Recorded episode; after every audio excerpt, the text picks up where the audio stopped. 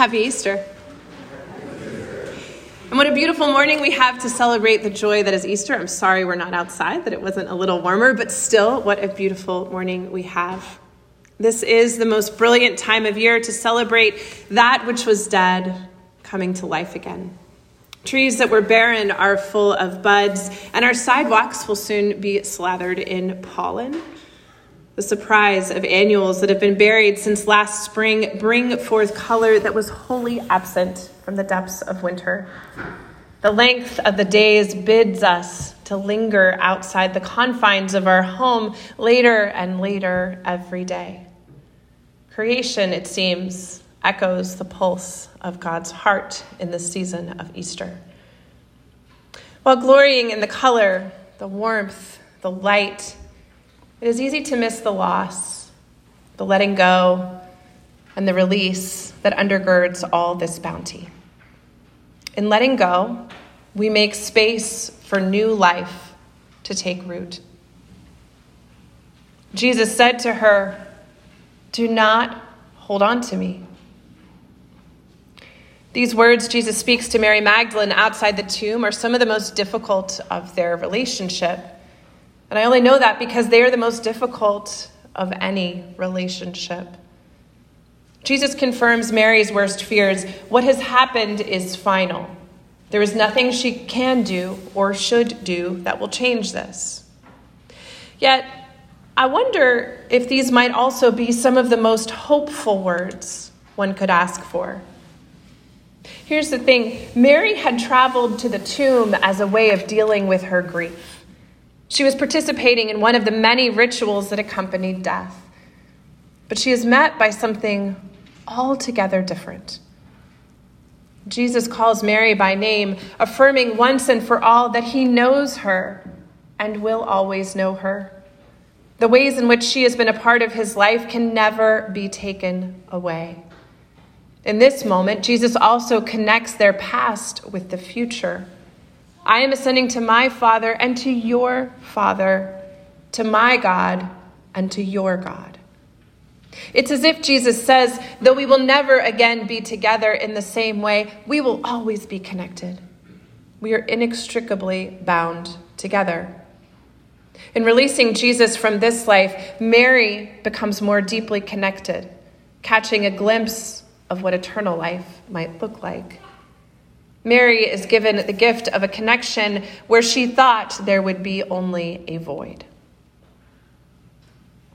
Biblical scholar Esau McCaulley writes Hope is much harder to come by than grief. Mary Magdalene did not go to the tomb looking for hope. She was searching for a place to grieve. She wanted to be left alone in despair. The terrifying prospect of Easter is that God called Mary to return to the same world that crucified Jesus with a very dangerous gift hope in the power of God, the unending reservoir of forgiveness, and an abundance of love. it would make her seem like a fool. Who could believe such a thing? Christians, at their best, are the fools who dare to believe in God's power to call dead things to life. Jesus said to her, Do not hold on to me. On Easter, Jesus asks us to trust him and to let go of those whom we love most. This is a terrifying and confusing prospect. As someone who has been a mother for approximately 264 days, I can attest to the fact that this does not come easily. Everything we are taught about our posture with infants is to draw them closer to our bodies and our hearts. Biologically, the more we can mimic the experience they had in the womb, the more settled these tiny humans become. There is no part of me that will naturally release my baby from my arms. In the grand scheme of things, I've been a mother for a minute, and I know this work of letting go is just beginning.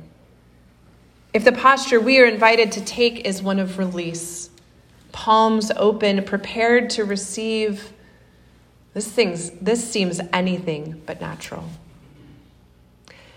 And this is what Jesus is asking of us. Jesus said to her, Do not hold on to me. So, how could this possibly be a hopeful message? What about this interaction between Mary Magdalene and Jesus bears worth repeating? Kate Braestrup, the writer, points out that generally the Christian take on this passage is that Mary should be happy. Jesus is back. But when Mary moves towards Jesus, he tells her, Do not hold on to me. Braestrup continues that what is true for you and for me was true for Mary Magdalene. We cannot have our dear dead ones back, not as they were, not as we loved them. It isn't the beloved that resurrects, it is love itself. Love itself is resurrected when Jesus meets Mary Magdalene in the shadow of the tomb on that first morning. So I want to wonder with you this morning what it looks like for love itself to be resurrected, not just for Mary Magdalene, but for each of us.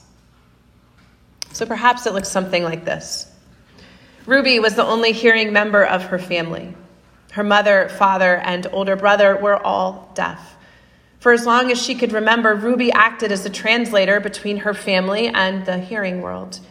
When she was younger, she enjoyed having a special role in the family. The older she became, the more she grew to resent the ways in which her family depended on her. It all came to a head as Ruby grappled with her identity in high school. In the midst of her wrestling, Ruby discovered a passion for singing. She literally found her voice.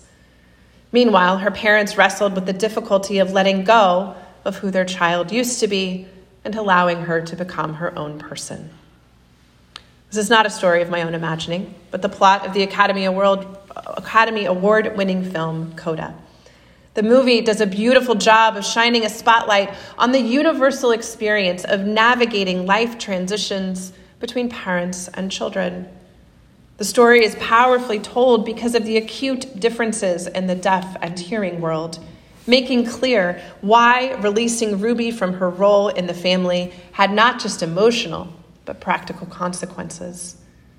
When her parents do release their grip, Ruby makes all kinds of discoveries about the person she will become, which is beautiful precisely because she is firmly rooted in her family of origin.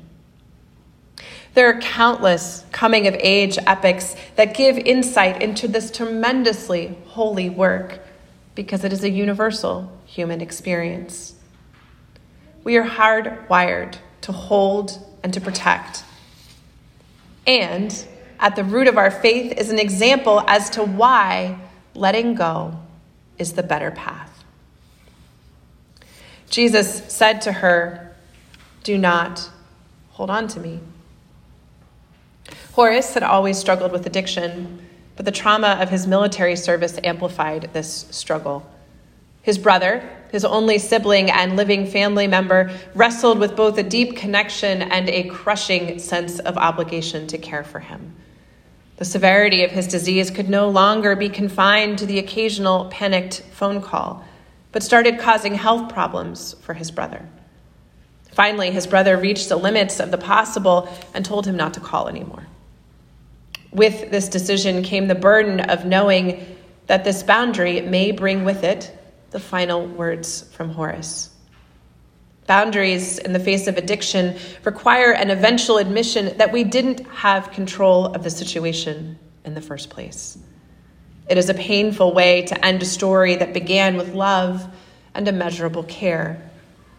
But the possibility still exists that love and immeasurable care look like something altogether different than that which family members of those who suffer from addiction experience. Jesus said to her, Do not hold on to me.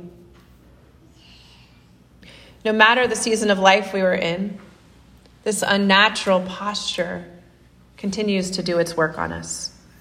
Whether as a new mother, a teen trying to find her way, an estranged sibling someone in the process of ending an intimate relationship, or one who is enjoying creation. Every time we let go, we open ourselves to the possibility that we might experience resurrection. As Mary Magdalene learned, in releasing her grip on the temporal, she was connected to the eternal. Or, as Kate Braestrup said, it is not the beloved that resurrects, it is love itself. The only difference in this love story and every other love story we've encountered is that this story with Jesus never ends. This moment contains not just contains everything not just about the past for Jesus and Mary Magdalene, but about the future. And it wasn't just about them. This story says everything about our past and our future as well. This is the moment that contains all other moments. This is the moment that contains every other moment forever. It is our source of hope. And hope is what this morning is all about. The mystery of resurrection is exactly that a mystery. In emptying, we are filled. In releasing, we are freed. In death, we make room for new life. In letting go, we find new depths to the most profound love we have ever known. Alleluia, alleluia, alleluia. Amen.